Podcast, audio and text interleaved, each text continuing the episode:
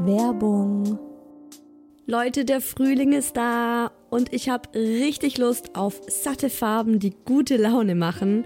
Und da kommt's wie gerufen, dass Ikea der Möbelserie Småstad ein buntes Update gegeben hat. Denn ab sofort gibt es viele neue Farben für die Fronten und Griffe der Småstad-Möbel. Småstad, vielleicht erinnert ihr euch, ich habe es schon ein paar Mal hier im Podcast erwähnt, das ist die beliebte Möbelserie, die mit dem Kind mitwächst. Also von der Komplettlösung fürs Babyzimmer mit Wickeltisch kann man das dann später umfunktionieren, den Wickeltisch zum Schreibtisch und so weiter. Also Småstad ist wirklich vom Babyalter bis zum Teenageralter hin geeignet.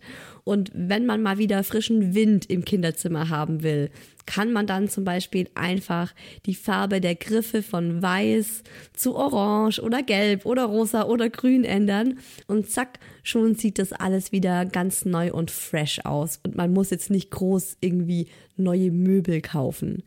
IKEA hat stark darauf geachtet, dass die neuen Farben mit den anderen Möbeln gut harmonieren und sie sich gut miteinander kombinieren lassen. Und es ist wirklich für jedes Kindesalter die passende Farbe dabei. Und es gibt auch noch ein paar coole neue Accessoires für die Småstad-Serie, wie zum Beispiel die Box Jette Björn für mehr Stauraum, Organizer für Schubladen oder die cleveren Haken Led Head. Ich stehe ja total auf bunte Kinderzimmer und wenn es euch genauso geht, schaut mal rein bei IKEA, egal ob online oder im Store. Ich habe euch den Link zur Småstad-Serie auch wie immer in die Shownotes gepackt. Werbung Ende. Mama, Shilindia, Mama, yes, aber wofür? Hallo und willkommen bei Hi Baby, dem Mama-Podcast. Mama, ich habe dich lieb. Hallo und wie wunderschön, dass ihr dabei seid bei Hi Baby, meinem Mama-Podcast. Ich bin Isa, ich habe 2 Kids. Keins von beiden wird mehr gestillt, keins von beiden ist noch den ganzen Tag daheim. Also die gehen in die Kita und in den Kindergarten, sind schon dementsprechend selbstständig. Ganz wichtiger Faktor für unser Thema heute: Eltern sein und Paar bleiben. Vom Schwierigkeitsgrad her, so als würde ich hier einen Hobby-Wander-Podcast machen und heute sagen: So ihr Lieben, jetzt besprechen wir mal die Mount Everest-Besteigung. Oder? Es ist verdammt viel Arbeit. Kleiner Spoiler. Oh Leute, nee, mal ganz ehrlich. Verdammt schwer, oder? Puh, also der Daddy und ich haben da in den letzten 3 Jahren extrem viel für getan, dass wir nicht nur Eltern sind, dass wir aus diesem Elternhamsterrad rauskommen und auch mal wieder Paar sind, gearbeitet wie 2 Ackerpferde, was wir alles gemacht haben und was uns tatsächlich geholfen hat, das hört ihr jetzt in der Folge. Da teile ich natürlich wie immer meine besten Tipps mit euch und auch die besten Nicht-Tipps, also was ihr besser nicht machen sollt. Dass das Thema auch bei euch brandheiß ist und viele beschäftigt, habe ich beim virtuellen Kaffeeklatsch gemerkt, als ich euch auf Instagram, wer mir da noch nicht folgt, ich heiße da isa_whoelse zusammengeschrieben und ich frage euch immer am Montag, also am Anfang der Woche zum kommenden Podcast-Thema, damit ihr euren Senf abgeben könnt im virtuellen Kaffeeklatsch und ich habe euch gefragt, na, wie schaut's denn bei euch aus mit dem Thema Paar bleiben und Eltern sein? Und mein Postfach ist einfach explodiert. Und die Nachrichten gingen wirklich in alle Richtungen. Von läuft bei uns ganz gut, bis hin über ganz viele Tipps, was ihr macht und was euch am besten geholfen hat. Es geht auch ganz viel um Sexleben, um Paartherapie und auch jede Menge Scheidungen, Trennungen, weil es halt nicht geklappt hat. Ja, also großes Thema. Daher umso besser, dass heute die Folge dazu kommt und die Nachrichten von euch aus dem virtuellen Kaffeeklatsch kommen natürlich heute auch gegen Ende in dieser Folge. Ich habe aber noch einen Schmankerl für euch. Ich habe eine Bekannte, Jasmin Tabib, gefragt, ob sie mir nicht eine Sprachnachricht zu dem Thema machen kann. Für mich und für euch. Jasmin ist Expertin zu dem Thema. Vielleicht kennt ihr sie von Instagram. Da betreibt sie den Account parentime.de. und macht ganz viel zum Thema Elternsein und Paarbleiben. Jasmin hat vor ein paar Jahren ein Startup gegründet für Eltern-Empowerment, hat einen Online-Kurs für Paare, also wo die Eltern eben genau das lernen können, wie sie Paar bleiben und trotzdem Eltern sein können und so weiter. Und Jasmin teilt heute in der Folge mit uns ganz komprimiert ihre 3 wichtigsten Tipps, wie wir das alle hinkriegen und auf den fucking Mount Everest hochkommen. Und hey, wenn ihr Hi Baby gut findet, dann hoffe ich, dass ihr meinen Poddy schon bewertet habt. Wenn nicht, dann holt das doch gerne nach. Mit 5 Sternen zum Beispiel auf Spotify oder iTunes und abonniert ihn auch direkt. Dann bekommt ihr immer eine Info, wenn eine neue Folge online ist. Das ist ja auch ganz praktisch. Also dann, los geht's. Ich wünsche euch ganz viel Freude mit dieser Hi Baby Folge zum Thema Elternsein und Paar bleiben.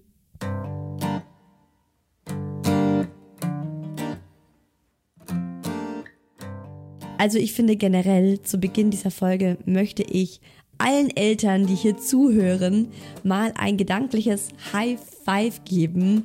Wir sitzen im selben Boot und ich weiß, manchmal ist es, als würde man bei strahlendem Sonnenschein auf einem Ruderboot ein schönes Picknick machen und die Aussicht genießen. Manchmal fühlt man sich, als wäre man Indiana Jones und fährt auf einem Floß auf Entdeckungstour durch einen unbekannten Dschungel. Und manchmal, da hast du das Gefühl, du sitzt in einem Kajak und craftest gerade durch die fucking Niagara-Fälle. Und du weißt nicht, wo oben und unten ist und dein einziges Ziel ist es, hier lebend wieder rauszukommen. Haben wir uns alle nicht so hart vorgestellt, oder? Also ich finde, es wird einfach dann kompliziert, ab dem Moment, wo aus einem romantischen Paar, ich sag mal, eine organisatorische Gemeinschaft wird. Also wo sich das Paar erweitert, sei es, weil es zum Beispiel ein Haus kauft, ein Kind bekommt oder.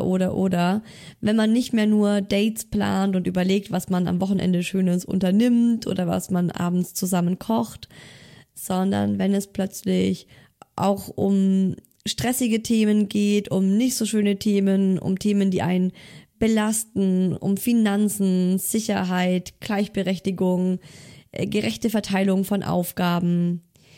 Naja, es hat ja auch niemand gesagt, dass es leicht wird, ne? Das Ding mit den Kinderkriegen oder auch das Ding mit der Ehe. Also es gibt ja auch nicht umsonst den Spruch, eine Ehe ist harte Arbeit. Und ich möchte euch mein wichtigstes Learning ganz zu Beginn dieser Folge teilen. Das ist wirklich ein Learning, das habe ich noch gar nicht so lange. Das war aber echt so für mich ein totaler Aha-Moment und auch so vom Gefühl her hat es da dann Klick gemacht. Ich bin mir bewusst geworden, dass ich und mein Mann jetzt 2 verschiedene Rollen haben und es war mir ganz lange nicht bewusst. Ich dachte so, beziehungsweise ich habe eigentlich gar nicht so nachgedacht, ne? Ich bin einfach Mama geworden und dann war ich Mama und für mich war es so, okay, jetzt sind wir halt kein Paar mehr, sondern wir sind eine Familie. Und ich war einfach dauerhaft in meiner Mama-Rolle. Und die alte Isa von früher war gone. Gone girl, that gone girl.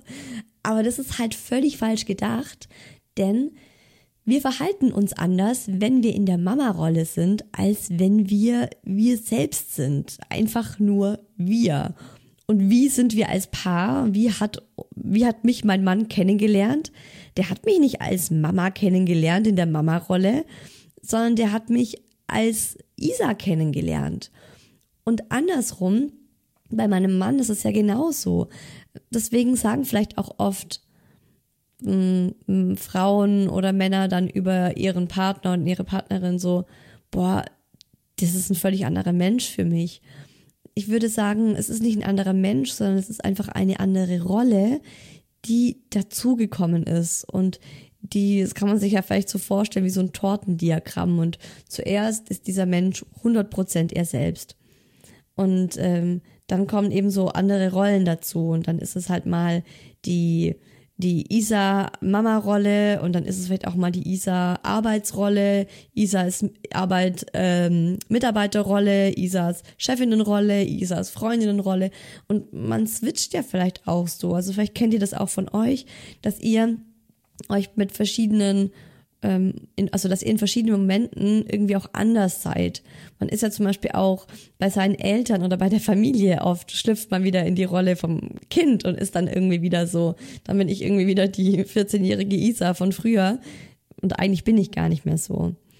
Also das finde ich so ganz elementar wichtig, dass ihr euch auch im Alltag, wenn ihr vielleicht euch so an eurem Partner, wenn ihr da aneckt und denkt so, boah ey, was macht er denn jetzt gerade mit den Kindern oder wieso sieht er nicht, dass das ganze Wohnzimmer noch komplettes Chaos ist und sitzt sich einfach an den Fernseher und glotzt Fernseher und du kommst von der Einschlafbegleitung um 9 Uhr aus dem Kinderzimmer. Und es sieht einfach noch aus, als hätte irgendwo eine Bombe explodiert. Und dann ärgerst du dich natürlich. Aber dann ist es wichtig, dir klarzumachen, du ärgerst dich über deinen Mann in seiner Vaterrolle. Und nicht über deinen Mann als deinen Partner. Ich habe eine Bekannte, die war jetzt neulich 7 Wochen in der Reha. Ist auch so geil, ne? Wie sich so dann plötzlich der Bekanntenkreis verschiebt, wenn man dann so in so speziellen Bekanntenkreisen drin ist mit, mit Eltern, die eben viele besondere Kinder haben. Ich habe plötzlich nur noch Leute, die alle in der Reha waren. Das ist so krass. Die war 7 Wochen in der Reha und wenn du in Reha bist, dann, also zumindest bei Eltern mit zum Beispiel, die jetzt aufgrund der Behinderung ihres Kindes in Reha sind, die haben dann alle Therapien, die gehören einfach zur Reha mit dazu. Und sie hat dann auch gemeint, als sie dann zurückkam, ja, die wichtigste Erkenntnis aus dieser Reha oder das, was sie mitnimmt und das, was sie am meisten gebracht hat, war die Erkenntnis, dass sie ihren Partner, ihren Mann als Vater blöd finden kann, und das aber nichts mit ihrem Mann als Partner zu tun hat. Und sie lernen sollte, das zu trennen. Finde ich ganz schön schwierig, weil ich kann das auch total verstehen, wenn ihr jetzt sagt, aber es ist ja trotzdem der gleiche Mensch. Und wenn er als Vater so ist, dann ist es ja trotzdem er und dann finde ich das ja trotzdem kacke. Ja, das kann ich nachvollziehen und ich denke auch, das geht nur bis zu einem gewissen Grad, wenn jetzt der Partner oder die Partnerin was macht mit dem Kind, wo eure Alarmglocken schrillen und ihr sagt, nee, stopp mal, das kann ich absolut überhaupt nicht tolerieren. Natürlich ist das dann auch ein Grund, um sich zu trennen zum Beispiel. Aber ich meine jetzt in so kleinen, so im Alltag, in so kleinen Dingen, dass ihr einfach auch merkt zu sagen, hey, ich selber bin gerade gar nicht ich, sondern ich bin gerade mein Mama-Ich. Und einfach zu lernen, dass es 2 verschiedene Rollen sind, die ihr habt oder eben hat eben auch diese Bekannte gesagt, das hat ihr am allermeisten geholfen und ihrer Beziehung geholfen und auch im Nachhinein noch sehr viel Positives bei ihr bewirkt, sich klarzumachen, dass sowohl sie als auch ihr Mann 2 verschiedene Rollen haben. Und dann könnt ihr euch mal überlegen, wie viel % eurer Zeit seid ihr in der Elternrolle und wie viel % eurer Zeit seid ihr einfach nur ihr. Also, wenn ich das jetzt für mich mache, aktuell würde ich sagen, bin ich zwischen 80 und 95% in der Mama-Rolle, je nach Tag und To-Dos. Und auch das ist ja erstmal in Ordnung. Also es ist einfach nur wichtig, sich das klar zu machen. Und am Anfang, wenn die Kinder klein sind, deswegen habe ich das am Anfang so gesagt, ich habe kein Kind mehr, das ich stille. Und beide Kinder gehen in eine Tagesbetreuung. Also wenn du jetzt gerade hier zuhörst und du hast ein 3 Monate altes Baby, das du noch Vollzeit stillst, ja klar bist du dann zu 98% in deiner Mama-Rolle. Aber das ist eine Phase. Auch so geil, ne? Es ist alles eine Phase. Je kleiner die Kinder sind, desto häufiger müssen wir in der Elternrolle sein. Aber je älter sie werden, desto mehr sollte das eben wieder ins Gleichgewicht kommen.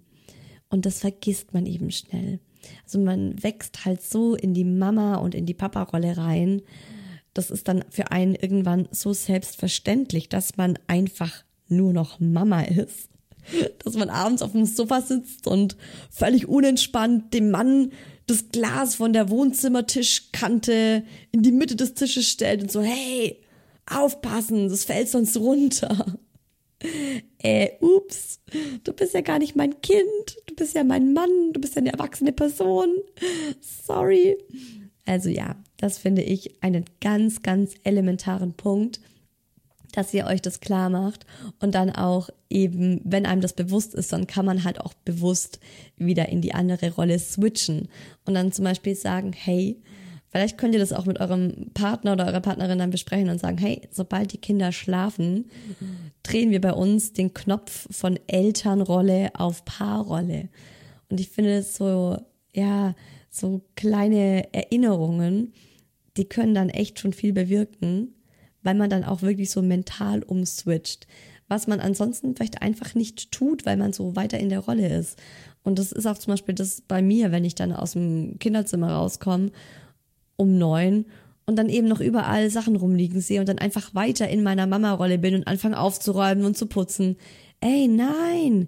Ich schließe die Kinderzimmertür, ich switche von Mama Isa auf Isa Isa und dann juckt mich die ganze Scheiße auf dem Wohnzimmerboden nicht mehr. Dann chill ich mich auf die Couch und hol mir ein paar Nachos.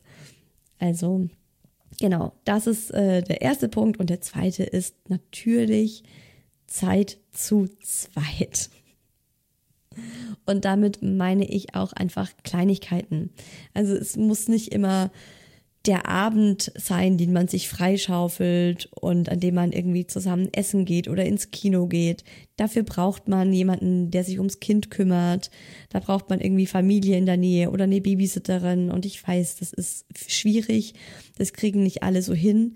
Aber einfach Kleinigkeiten. Also guckt, dass ihr irgendwie Rituale für euch als Paar und nicht für euch als Eltern integriert und da einfach wieder dieses Gefühl von nur euch beiden aufleben lasst und erleben lasst. Bei uns war zum Beispiel so ein ganz wichtiger Faktor, der uns super gut getan hat, mega, mega viel gebracht hat, dass wir uns zwei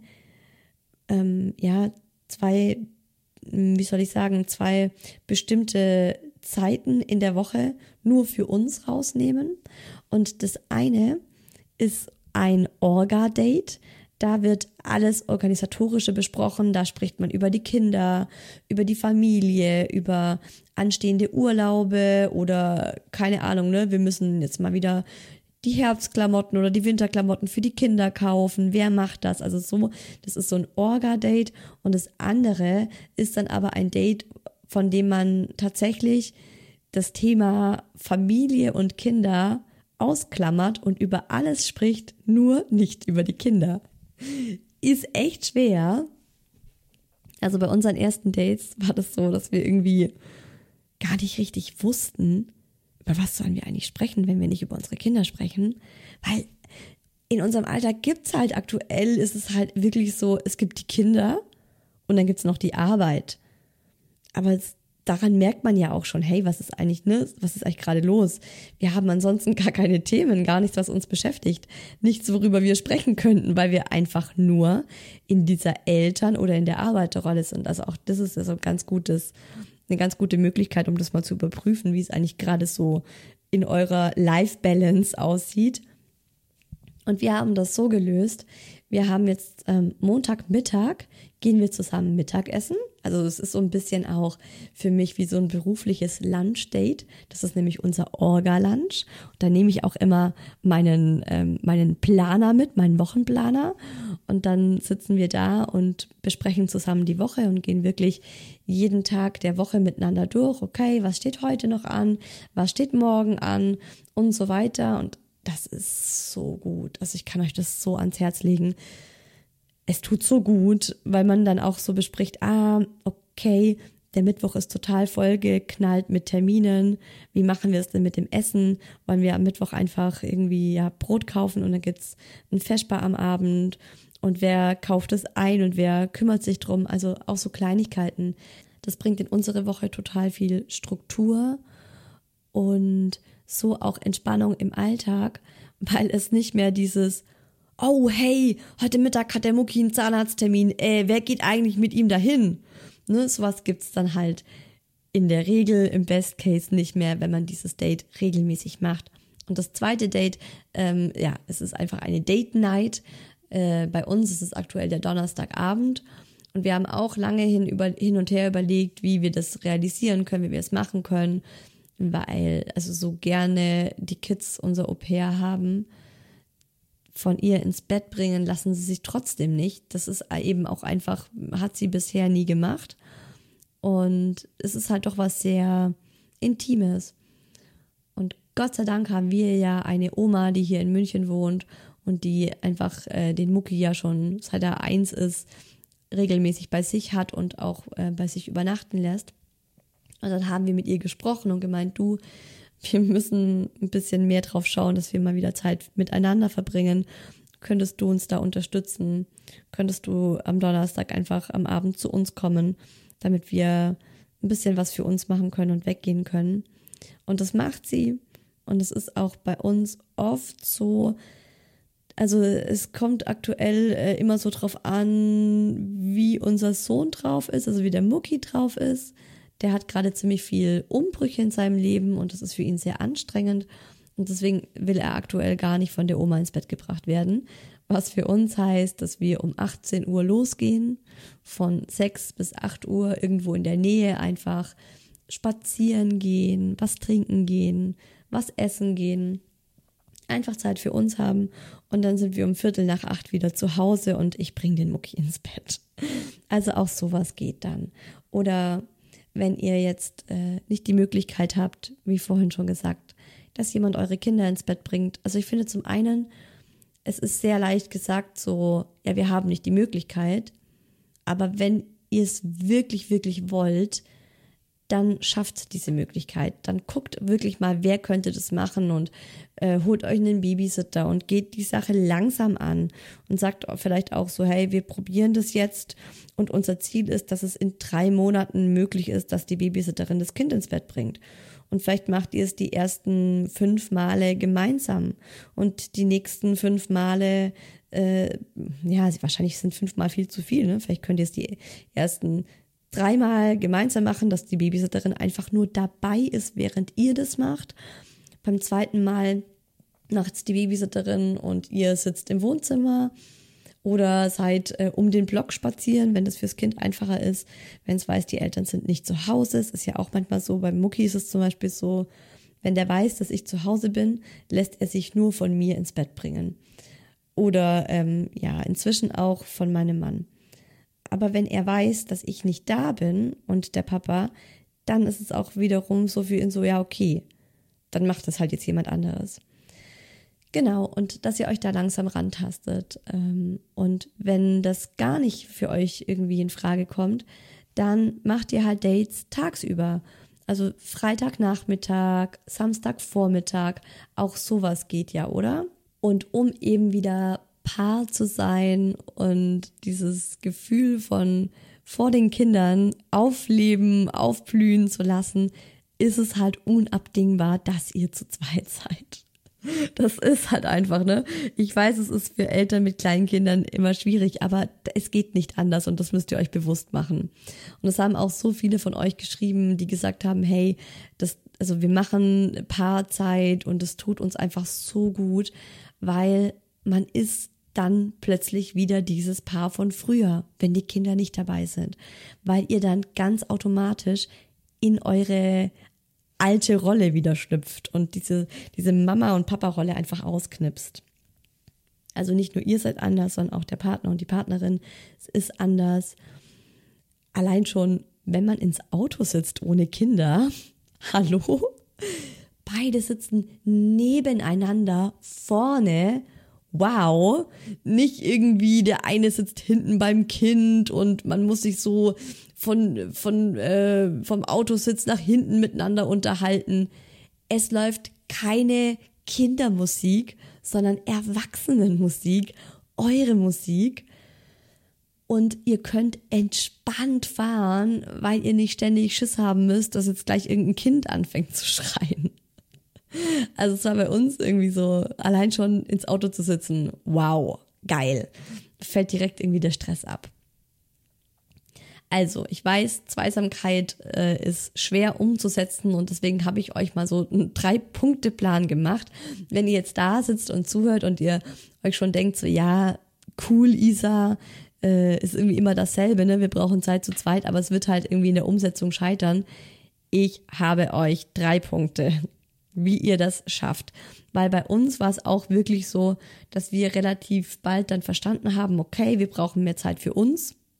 Und dann sind wir aber nicht ins Handeln gekommen. Es hat einfach nicht geklappt. Wir haben darüber gesprochen, aber wir haben diesen Schritt, das dann umzusetzen, das ging irgendwie nicht. Also wie oft haben wir uns schon in unseren Kalender feste Date Nights eingetragen? Das ist wirklich peinlich. Das kann ich euch gar nicht erzählen. Was ich da schon an festen Kalender-Dates reingemacht habe. Oh mein Gott, nee. Und dann ist es einfach komplett, ja, wir haben dann immer so in den Kalender geguckt, ah, haha, lustig, funny, gestern wäre Date Night gewesen, ups. Also, erster wichtiger Punkt. Ihr müsst gemeinsam einen Tag oder einen Zeitpunkt oder einen Moment finden, der passt. Und dazu müsst ihr euch hinsetzen und gemeinsam darüber sprechen. Was wollen wir, wie wollen wir es machen und wann wollen wir es machen? Weil das war auch bei uns so, dass es ganz oft eben von mir kam und ich mir dann überlegt habe, wann könnten wir eine Date Night machen? Und ich habe meinen Mann da nicht so mit einbezogen, sondern nur so gemeint, hey Schatz, Freitagabend Date Night? Und er so, ja, alles klar. Und 2 Wochen später hat sein Fußballtrainer den Freitagabend zum Trainingsabend erklärt und unsere Date Night war einfach gestorben und es wurde nicht mehr drüber gesprochen. Also das ist super wichtig, dass ihr das zusammen angeht und es euer gemeinsames 50-50-Projekt ist, dass ihr Paarzeit füreinander findet. Zweitens, zweiter Schritt, wenn das erste gemacht ist, wenn ihr einen Tag gefunden habt und eine Uhrzeit und es in eure Kalender eingetragen habt, dann organisiert ihr die Fremdbetreuung und guckt einfach, wer kann sich ums Kind in dieser Zeit kümmern und werdet da kreativ. Also legt euch vielleicht, wenn ihr jetzt noch überhaupt niemanden im Kopf habt, dann sagt ihr euch, okay, in 3 Wochen wollen wir mal ein paar konkrete Vorstellungen haben, wer das machen könnte. Und guckt mal, können das Freunde machen? Gibt's Verwandte? Gibt's sonst irgendwie eine Möglichkeit, wo das Kind untergebracht werden kann, damit ihr Zeit für euch habt? Und das dritte ist, macht verbindliche Pläne zu Beginn, dass ihr euch einfach gar nicht mehr rausreden könnt. So, oh Mist, heute wäre ja Date Night, aber Stress, wir haben schon was anderes vor oder wir sind einfach beide so fertig. Kauft Kinokarten, macht Pläne, reserviert irgendwelche Tickets, dass ihr nicht wieder spontan irgendwie Nein sagen könnt oder das komplett vergesst. Und ganz wichtig finde ich auch die eigene Erwartungshaltung von dieser Paarzeit. Also ihr müsst nicht von 0 auf 100 springen. Ihr müsst jetzt nicht irgendwie einmal die Woche 3 Stunden am Abend gemeinsam für euch haben und voll romantisches Dinner, Sex auf dem Sofa danach. Im Bett haben Eltern eh keinen Sex mehr, ne? Liegen ja die Kinder drin. Also guckt nach eurer eigenen Erwartungshaltung. Kleine Steps sind auch völlig okay und die Steps werden größer, je größer die Kinder werden. Und nochmal 3 ganz zentrale Aspekte oder Impulse, die uns, also auch mir, ich finde, also für mich ist diese Folge genauso wertvoll wie für euch, weil ich finde, dieses Thema Elternzeit und Paar bleiben, das ist einfach dauerhaft aktuell. Also daher 3 ganz zentrale Aspekte, Impulse, die uns konkret helfen können, ein Liebespaar zu bleiben und nicht nur Eltern zu sein, hört ihr jetzt von Jasmin Tabib. Die hat sich mit dem Thema Elternsein und Paarbleiben selbstständig gemacht, dazu auch einen schönen Online-Kurs auf die Beine gestellt und gibt auch immer wieder auf Instagram unter parentime.de ganz schöne Impulse und welche 3 Dinge ihr in ihrer Beziehung mit ihrem Mann und dem Papa ihrer 2 Kinder total viel geholfen haben, hört ihr jetzt von ihr selbst. Die Liebe bedarf immer wieder ganz viel Arbeit. Also insofern ist es egal, ob wir 2 Jahre, 5 Jahre, 10 oder eben 20 Jahre mit unserem Partner zusammen sind. Wir müssen immer wieder an uns selbst und an unserer Beziehung arbeiten. Liebe hat also nicht nur etwas mit purer Romantik zu tun. Sie kann anstrengend sein und meiner Meinung nach ist die Liebe wirklich so ein Prozess und kein Ziel, was wir erreichen sollen. Gerade im Alltag mit Kindern sehnt man sich ja vielleicht wieder nach den alten Zeiten, nach den Verliebtheitsgefühlen, die am Anfang vorlagen. Ich denke, es ist wirklich wichtig, sich als Elternpaar bewusst zu machen, dass dieses Verliebtsein sowieso kein Dauerzustand ist und wenig mit der wahren Liebe zu tun hat, sondern erst wenn wir wirklich im Alltag mit den kleinen und großen Herausforderungen angekommen sind mit unserem Partner, kann unsere Liebe wachsen. Dann können wir erst mit unserem Partner zusammenwachsen. Und vor allem können wir ganz viel über uns selbst lernen. Und daraus folgt der zweite Impuls. Die Beziehung zu unserem Partner hat auch ganz viel mit der Beziehung zu uns selbst zu tun. Meistens spiegelt sich in einem Konflikt ein individuelles Problem wider. Das heißt, wir projizieren Anteile von uns, die wir am stärksten ablehnen, auf unseren Partner. Wenn wir also merken, dass uns etwas an unserem Partner stört, sollten wir uns immer fragen, inwieweit es uns auch an uns selbst stört. Insofern, das war wirklich so eine große Erkenntnis für mich, Konflikte positiv zu betrachten und auch zu nutzen, um ja, sich mal zu fragen, was triggert mich immer wieder und inwieweit kann ich mich auch persönlich weiterentwickeln. Und in diesem Zusammenhang ist es auch ganz wichtig, die Konflikte nicht so auszuüben, dass man versucht, sein Recht durchzusetzen oder zu beweisen, dass man Recht hat. Denn am Ende kann jeder Recht haben von seinem Standpunkt aus. Es ist ganz wichtig, das zu verstehen, dass jeder von uns aufgrund bestimmter Erfahrungen eine bestimmte Sicht der Dinge hat, eine persönliche Wahrheit und es in Konflikten mit dem Partner nichts bringt oder generell auch in Konflikten mit anderen Menschen sein Recht durchzusetzen, sondern es ist viel wertvoller, einfach mal seine Brille abzusetzen und versuchen, Empathie zu entwickeln und in die Welt des Partners einzutauchen und zu schauen, warum sieht der Partner bestimmte Dinge so, wie er sie sieht. Und der letzte Impuls, den ich euch gerne mitgeben möchte, ist in gewisser Weise eine Übung, die auch mir und meinem Partner total gut getan hat. Und zwar, wenn wir im Alltag mit Kindern feststecken, dann passiert es ja sehr schnell, dass wir nur noch die Dinge sehen, die nicht gut laufen, ja, oder das, was der Partner falsch macht oder anders sieht. Man stellt gar nicht mehr die positiven Dinge so fest. Und deswegen ist mein Tipp an euch, schreibt mal vielleicht 3 Monate lang, das ist eine gute Zeit, jeden Abend, also beide sollten das machen, 5 Dinge auf, die ihr an eurem Partner gut findet oder die Dinge, die er an diesem Tag gemacht hat, die ihr sehr positiv wahrgenommen habt. Und es ist wirklich wichtig, jeden Abend konsequent was aufzuschreiben und eine absolute Challenge, wenn man sich eben gerade in so einer Phase befindet, in der alles irgendwie ja einen aufregt und man ganz oft aneinander gerät. Aber umso wertvoller ist diese Übung. Man wird immer was finden und es sind nicht diese großen Dinge. Ja, er hat mir jetzt einen Diamantenring gekauft oder sie hat mir ein tolles Essen gekocht oder mir irgendwas Schönes gekauft, sondern es sind wirklich diese kleinen Dinge und diese Übung schult das Gehirn wirklich auch die kleinen Dinge wahrzunehmen und sie wertzuschätzen.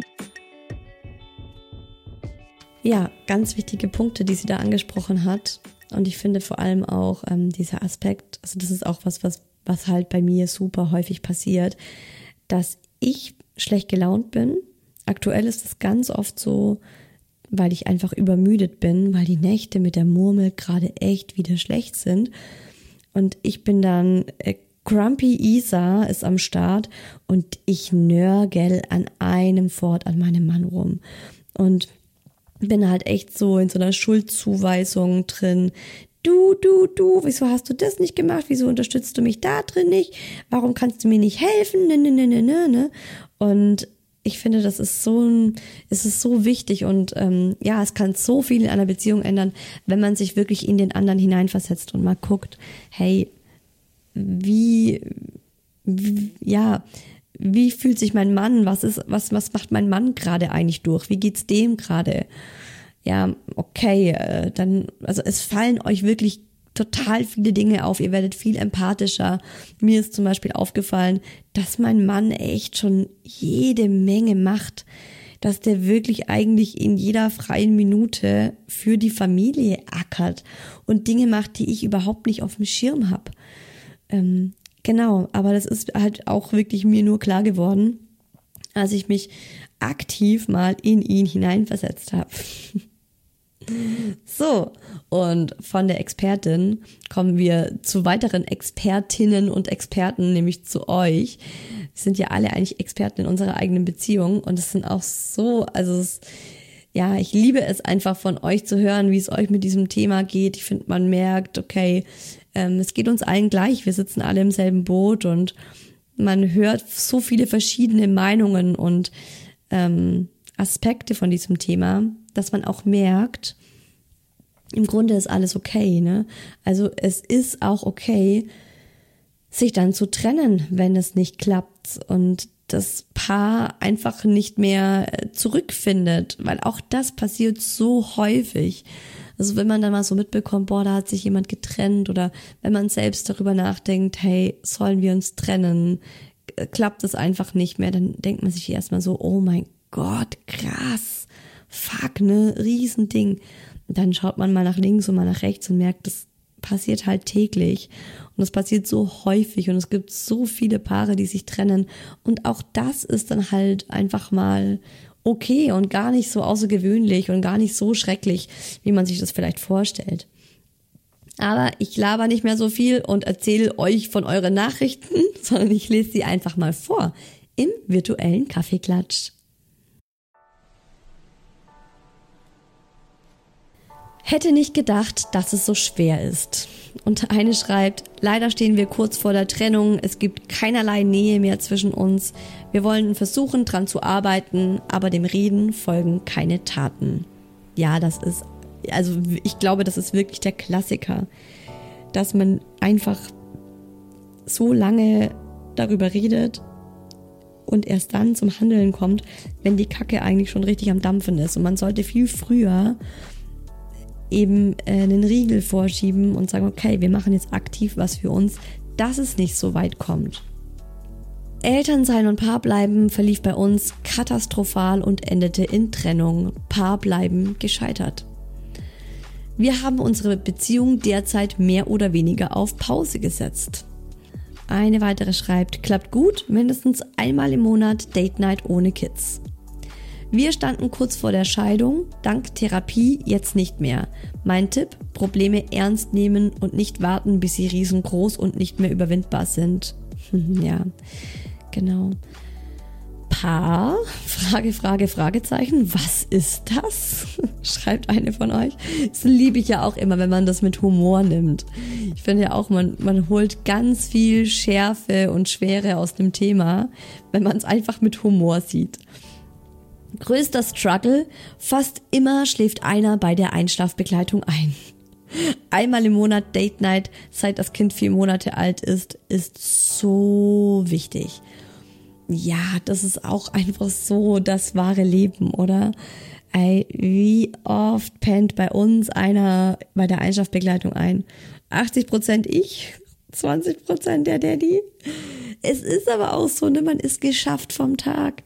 Man ist fix und fertig und dann liegt man da im Bett und plötzlich gibt es nichts Schöneres mehr, als einfach nur da liegen zu bleiben, die Augen zuzumachen und einzuschlafen. Aber hey, wisst ihr, ich finde auch das ist okay. Das ist ja auch Alltag und Paarzeit sollte man auch wirklich nur dann machen, wenn es jetzt nicht so erzwungen ist und man sich denkt, boah, eigentlich würde ich gerade viel lieber schlafen. Weil auch da muss man sich halt bewusst werden, das wird auch wieder anders. Und auch ich sage mir das gerade zur Zeit, ja, ich meine, die kleine Murmel kriegt im Moment 3 Zähne gleichzeitig. Und der Daddy und ich, wir werden einfach nur ein riesengroßes High Five machen, wenn diese Zähne endlich alle da sind. Oh mein Gott, ne? Aber es ist halt gerade eine knackige Phase und dann stehen die beide einfach jeden Tag um 6 Uhr auf. Es ist schlimm. Es ist verdammt viel Arbeit, aber es lohnt sich, hat eine ganz kurz und knackig zusammengefasst. Es gibt Tage, da klappt beides gut und es gibt Tage, da klappt es gar nicht. Auch das finde ich so schön, weil das stimmt, ne? Und ich finde es auch mal so gut, bei anderen zu sehen, so, hey, guck mal, auch bei denen gibt's Tage, da klappt's einfach gut, da können sie gut Paar sein, da klappt auch das Elternsein gut, und dann gibt's Tage, da klappt's einfach gar nicht. Und auch das darf halt einfach mal sein. So ist das Leben. Ich finde auch so ein Riesending, was einem da im Weg steht, ist so ein Perfektionismus. Immer dieses Perfektionistische. Wir müssen das machen, wir müssen das machen, wir müssen das sein. Ja, wenn es mal stressig ist, dann kann man auch einfach alles aufs Minimum reduzieren. Und ihr wisst schon, ja, die Niagara-Fälle im Kajak. Das Ziel ist einfach nur zu überleben. Bei uns klappt es tatsächlich sehr gut nach einigen Startschwierigkeiten. Die Umstellung, Eltern zu werden, war hart. Wir haben vorher eine sehr innige Verbindung gehabt und unser Sohn hat natürlich alles ein wenig verändert. Nachts konnten wir nicht mehr kuscheln. Die neue Verantwortung führte zu Streitigkeiten, in Klammer Care-Arbeit, Gleichberechtigung, Me-Time, Haushalt und so weiter. Ich habe mich häufig unverstanden und nicht unterstützt gefühlt. Er aber tatsächlich auch. Er ist selbstständig und arbeitet sehr viel und gibt in seiner Freizeit alles für unseren Sohn und mich. Nach einem gemeinsamen Urlaub ohne Alltagsstress haben wir wieder sehr eng zusammengefunden und meistern die Hürden im Alltag gemeinsam, sind ein Team und versuchen uns, wo es geht, gegenseitig zu unterstützen. Die ersten Monate hatte ich gar keine Lust auf Sex, aber seit 7 Monaten hat sich das Blatt zum Glück gewendet. Ich fühle mich körperlich auch wieder sehr wohl und das führt natürlich auch dazu bei, dass man sich wieder näher kommt. Ich glaube, mein Rat wäre, statt ständiger gegenseitiger Vorwürfe, sich mal in den anderen hineinzuversetzen und zwischendurch dem anderen mehr zu geben und weniger zu erwarten. Dann bekommt man die Liebe und das Verständnis ganz schnell zurück. Die Beziehung sollte natürlich vor dem Kind gefestigt sein. Also die Antwort ist Liebe, Verständnis, Wohlwollen und natürlich Kommunikation. Und das erste Babyjahr nicht immer auf die Goldwaage zu legen. Wow, ich finde, das ist so eine wertvolle und gute Nachricht. Ich glaube, ich habe ihr daraufhin geschrieben, so, möchtest du nicht ein Buch schreiben? Ich fand es so gut, was sie da geschrieben hat. Also, dass es ihr halt geholfen hat, sich in ihren Partner hineinzuversetzen, statt gegenseitiger Vorwürfe einfach mal auch dem anderen mehr zu geben und weniger zu erwarten. Killer, also finde ich richtig, richtig tolle Tipps. Muss auch ich mir vornehmen. Also da bin ich halt auch jemand. So, ich will immer gleich gucken, ne, so, dass ich bloß nicht zu viel mache. Ich habe eh schon immer das Gefühl, dass ich mehr mache als mein Mann, aber ich sehe gar nicht, was er alles macht. Sondern so auch wirklich diese Einstellung, ja, ich gebe auch mal mehr und ich erwarte nicht, dass immer gleich viel zurückkommt. Und dann kommt auch ganz viel von alleine. Ja, ganz, ganz toll. Vielen Dank für die Nachricht. So, die nächste. Ist bei uns gerade ein riesengroßes Thema. Unsere größte Herausforderung ist es, sich als Eltern neu kennenzulernen. Und vor allem Unterschiede zu akzeptieren. Ich hatte teilweise das Gefühl, meinen Mann nicht mehr zu kennen. Er war bei allem viel entspannter und fand meine Einstellungen oft übertrieben. Da ist es dann ständig zum Streit gekommen. Und wie bleibt man ein Paar, wenn man immer das Gefühl hat, der andere ist nur genervt von einem? Langsam bekommen wir es wieder in den Griff durch viel Reden. Am meisten hilft es uns, aus der Streitsituation rauszugehen, es, wenn möglich, abzubrechen und noch einmal darüber zu sprechen, wenn man sich beruhigt hat. Auch das finde ich ein super Tipp, also ein super Ratschlag, ein super Tipp. Ja, absolut. So, ich finde auch oft, wenn man in diesem Stress, in diesem Streit drin steckt, ist es wirklich sinnvoller zu sagen, hey, komm, lass es uns mal auf Pause stellen und heute Abend in Ruhe drüber sprechen. Zum einen kriegen es dann die Kinder nicht alles so 1:1 mit und zum anderen hat sich jeder einfach ein bisschen beruhigt, ne? Und kann dann auch mehr als Erwachsener drüber sprechen und ist nicht irgendwie selber in so einer Wut gefangen und spricht dann aus so einer Wut heraus. Wir bemühen uns, aber es ist schwierig. Mit 2,5 Jahren kann uns unser Kleiner schon öfter mal ordentlich provozieren und auf die Palme bringen. Man versucht dann so gut wie möglich darauf zu reagieren, zu erklären, trotzdem Grenzen zu setzen und ruhig zu bleiben.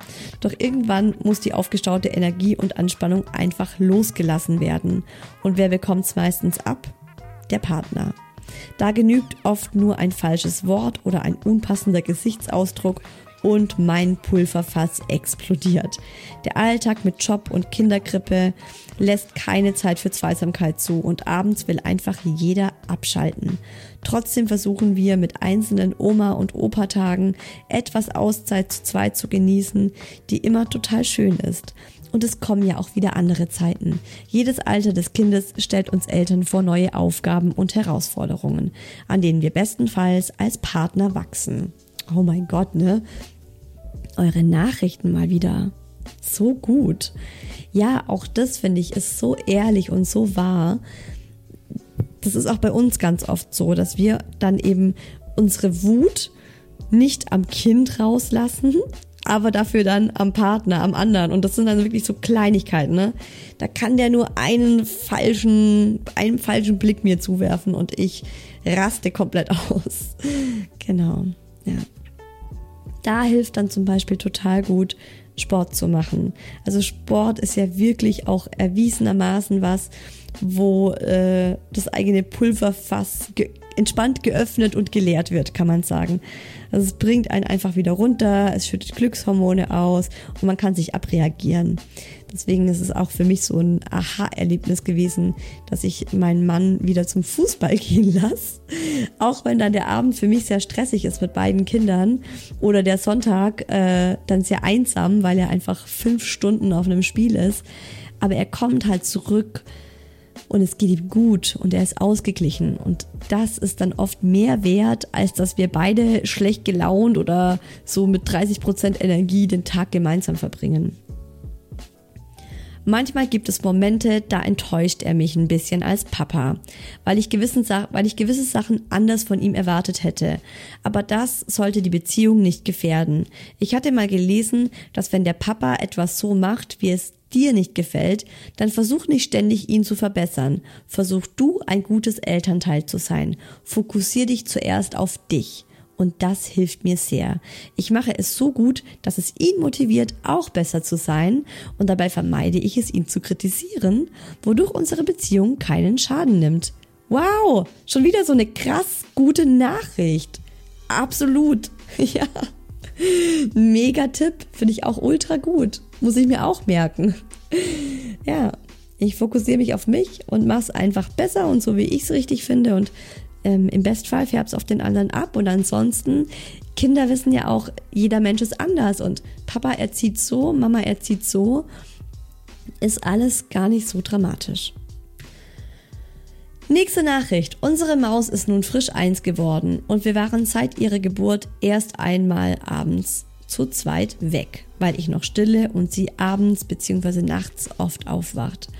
Dafür passt eine der Omas gerne für ein paar Stunden auf die Kleine auf, damit wir wieder gemeinsam Volleyball trainieren können. Und auf Volleyballturniere nehmen wir eine Oma mit oder wechseln uns ab. Abends, wenn sie schläft, schauen wir uns als Ritual gemeinsam lustige Reels an, reden und schauen Serie. Wir gehen auch immer gleichzeitig ins Bett. Sobald sie älter ist, gehen wir auch wieder mehr auf Dates. Aktuell sind wir absolut zufrieden, so wie es ist. Das finde ich auch so eine richtig schöne Nachricht und die wollte ich auch unbedingt mit reinnehmen, weil die auch zeigt, zum einen, das ist ganz, ganz viel die eigene Einstellung, also dass sie schreibt, es kommen auch wieder andere Zeiten, aber aktuell sind wir absolut zufrieden, so wie es ist. Das finde ich wunderschön. Und das finde ich genau richtig. Sie könnte ja auch schreiben, hey, total beschissen, wir hatten im ersten Jahr nur ein Date gemeinsam, das ist mir viel zu wenig, ich vermisse meinen Partner und so. Sie hat es irgendwie auch angenommen und ich glaube, das ist auch ein ganz, ganz wichtiger Faktor. Anzunehmen, was ist. Ich glaube, das ist irgendwie so ein buddhistisches, eine buddhistische Weisheit. Annehmen, was ist. Auch zu sagen, hey, guck mal, ich stille noch, die wacht nachts oft auf, ist halt gerade so, ist auch völlig in Ordnung. Und was ich auch so schön finde, ist, dass sie so Kleinigkeiten gemeinsam machen und das auch so als Rituale zelebrieren. Abends zusammen lustige Reels anschauen, finde ich richtig cool. einfach eine Serie gucken. Auch das, es muss ja nicht immer so, ne? Dann kocht der eine, dann sitzt man da und genießt irgendwie ein geiles Essen. Nee, knallt euch auf ein Sofa, schaut eine Serie zusammen. Auch das ist doch voll in Ordnung und voll schön. Also ehrlich gesagt ist unsere Paarzeit vor allem seit dem zweiten Kind sehr bescheiden. Früher hatten wir einmal pro Woche fix einen Paarabend geplant, meist zu Hause mit schlafendem Kind, selten weg. Wollen wir unbedingt wieder anfangen, aber mit den Jahren wird's schon deutlich realistischer und einfacher. Immerhin. Ja, das ist halt auch sowas, ne? Ich weiß, sobald das zweite Kind dazukommt, wird alles um ein Vielfaches komplizierter. Allem voran die eigene Beziehung, also die Beziehung zum Partner und die Paarzeit ist mit zwei Kindern, vor allem wenn das zweite Kind eben noch so klein ist, wirklich, wirklich eine Herausforderung. Dieses Thema beschäftigt mich zurzeit sehr.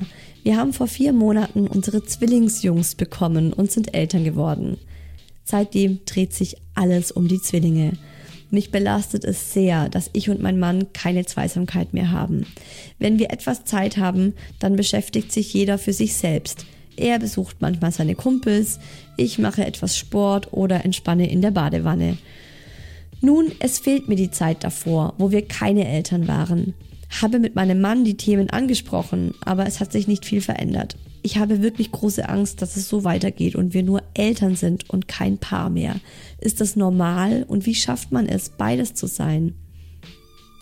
Also ich glaube, du kannst ganz viel von den Nachrichten, die davor vorgelesen wurden, mitnehmen und wirklich mach dir bewusst, deine Zwillingsjungs sind 4 Monate alt.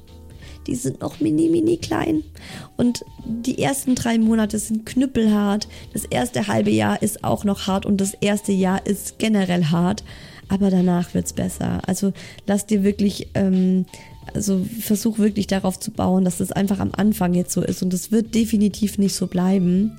Und guckt halt, ich verstehe das, dass ihr am Anfang sagt, hey, erstmal irgendwie selber klarkommen und in diesen kurzen Momenten, wo man Zeit hat und dann gucken, wie man als Paar gemeinsam wieder Zeit für sich findet.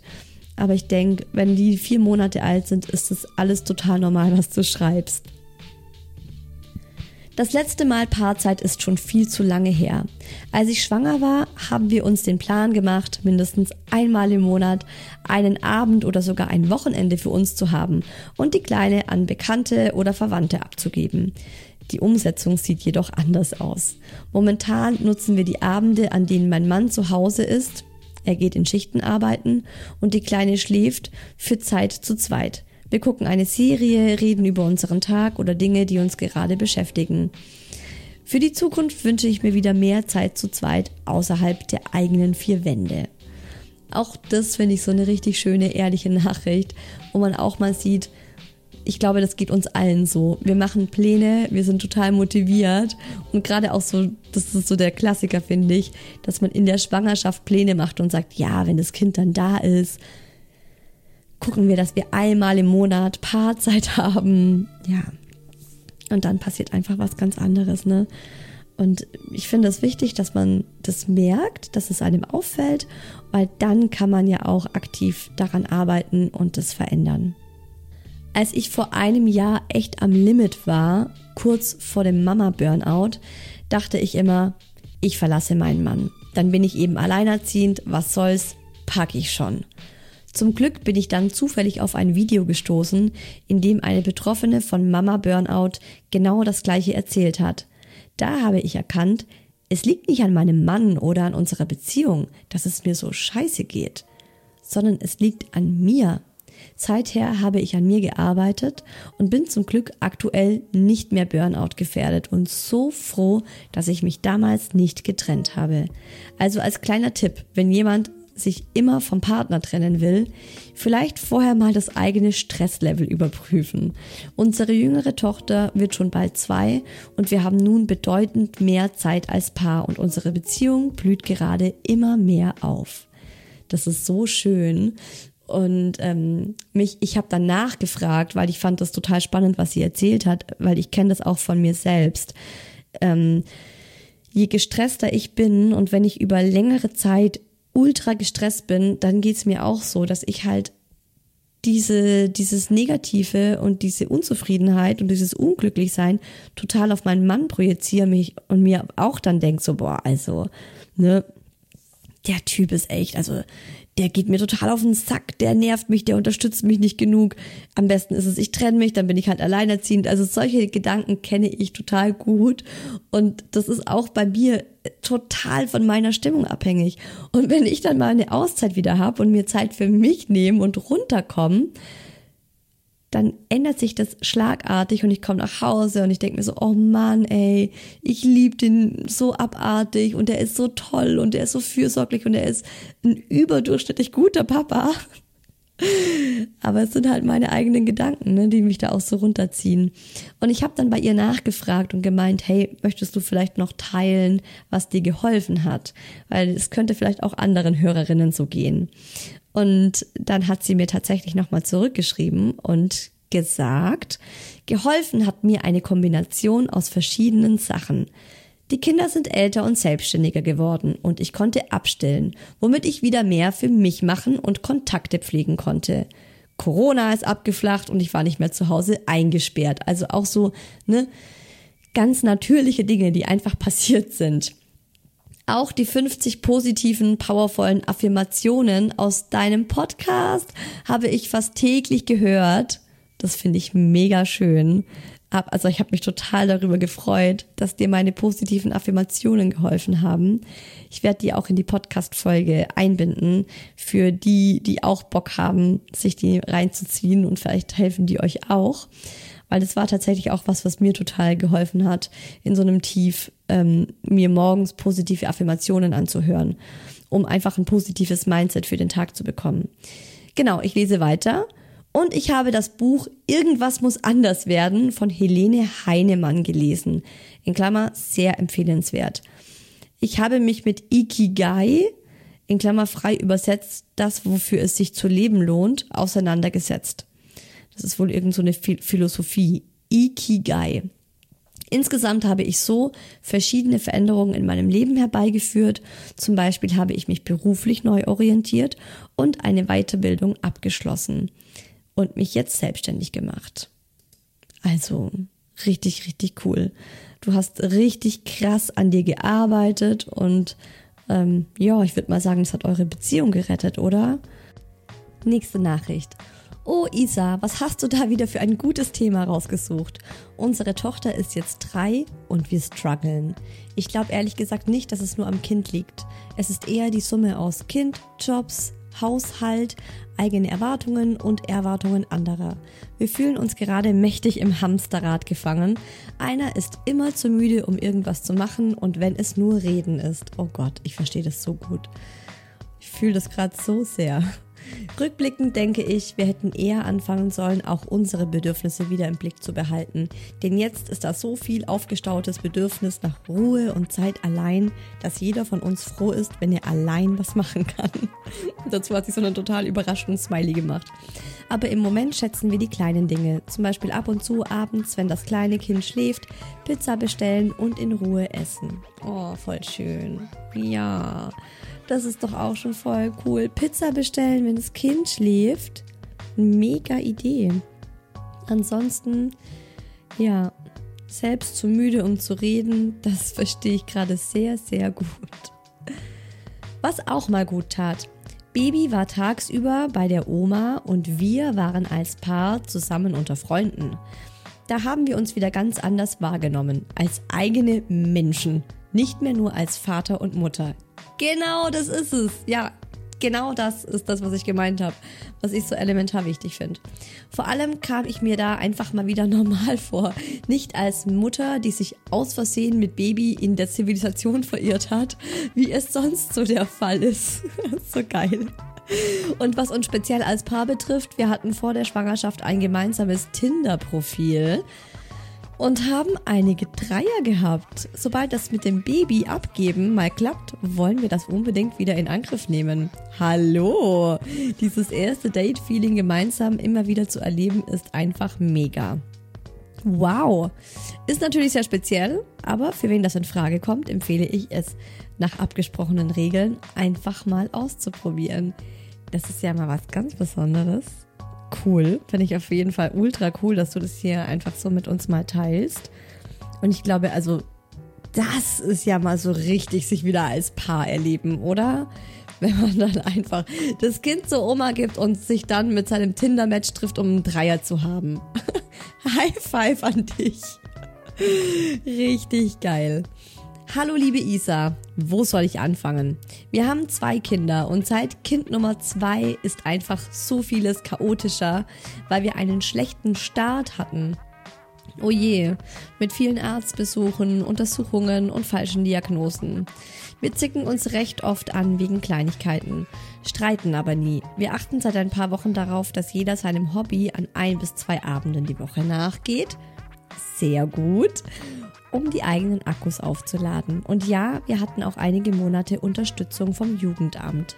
Ich kann sagen, dass es wieder besser läuft, seitdem wir gezielt miteinander Zeit verbringen. Am Abend beim Serie schauen oder wir schmeißen das Kaminfeuer bei Netflix an und es wird gekuschelt. Aber auch jeweils alleine verbringen wir viel Zeit. Letztens hatten wir im Urlaub mit den Großeltern einen Abend nur zu zweit und als ein total verliebtes Paar am Strand entlang ging, meinte ich, ach, so harmonisch waren wir auch mal. Mein Mann antwortete, wir sind doch immer noch harmonisch, nur eben etwas gestresster. Und es gab mir so viel Kraft zu wissen, dass er uns immer noch genauso sieht wie vor den Kindern. Denn manchmal hat man als Paar wirklich Angst, sich zu verlieren. Ich habe gerade am ganzen Körper eine ganze Haut. Wow. Das klingt so reif und erwachsen und gut von euch, wie ihr das alles angeht. Also gerade auch ein krankes Kind oder ein Kind mit Besonderheiten stellt das Paarleben nochmal ganz anders auf die Probe. Gerade am Anfang, wenn man nicht weiß, was ist los mit meinem Kind und man an sich selbst zweifelt und denkt, bin ich vielleicht einfach nur eine komplett unfähige Mutter oder ein komplett unfähiger Vater, machen wir hier alles falsch.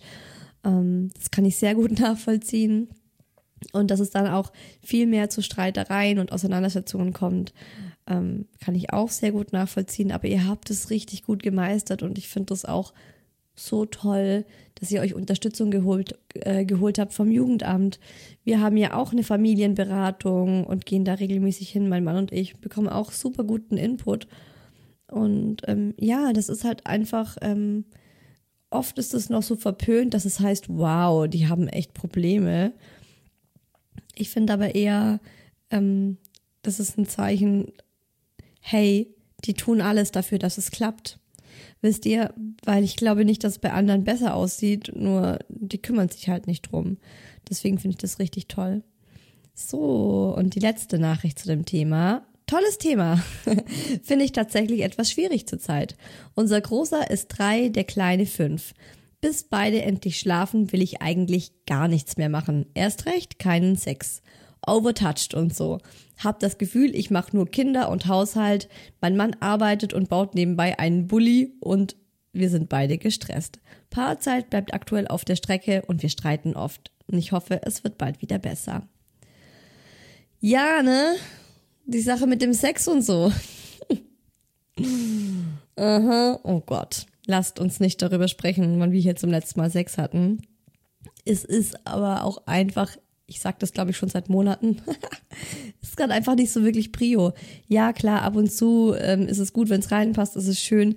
Wir haben eine Zeit lang mal probiert, wirklich das so regelmäßig in Form von einem abendlichen Termin im Terminkalender durchzuziehen. Aber es hat nicht geklappt, weil ich finde halt, du musst in Stimmung sein. Du brauchst wirklich auch Energie, Muße. Und das ist gerade bei uns auch so ein Thema, vor allem das Thema Energie.